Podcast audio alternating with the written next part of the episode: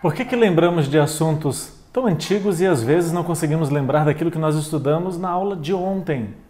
Eu me lembro do dia em que conheci a minha esposa, em 1999. Eu lembro de detalhes daquele momento, mas por que, que às vezes eu esqueço daquilo que eu almocei ontem? Olá, eu sou o Márcio Michele, eu sou o seu coach e vamos juntos nessa para aprender algo simples que vai provocar resultados extraordinários. É comum a gente lembrar de assuntos antigos porque armazenamos esse assunto, retemos esse assunto, essa informação na nossa mente, junto com muita emoção. É por isso que é fácil você lembrar de momentos do seu passado que foram armazenados diante de momentos de extrema emoção, o encontro da pessoa amada, o novo emprego, o primeiro dia de trabalho, o primeiro dia de aula, a primeira professora.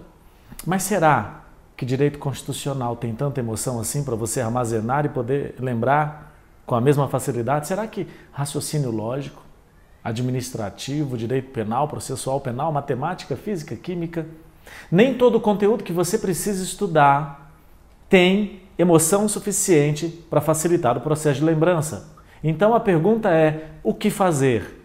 Muito simples. Você pode, antes de estudar, Fazer exercícios físicos, não precisa demorar muito, dependendo do exercício que você faz, até 20 minutos é o suficiente.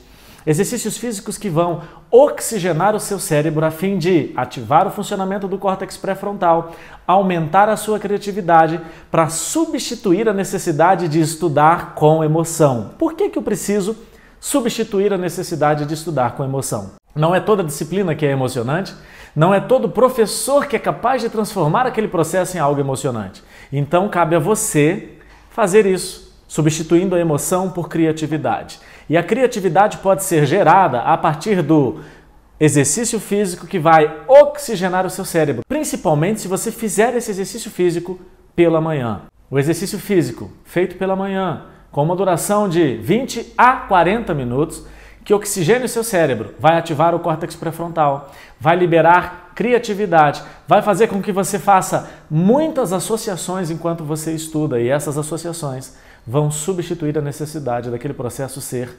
emocionante. E o que, é que vai acontecer no dia da prova? O seu cérebro vai contar uma história para você e uma história que você construiu com as associações enquanto você estudava. E essa história vai dar a você, de forma leve, as respostas que você precisa para alcançar o resultado que você merece e viver os seus melhores dias nessa terra, aprovado no seu concurso, na prova da ordem ou no Enem. Tamo junto até o final.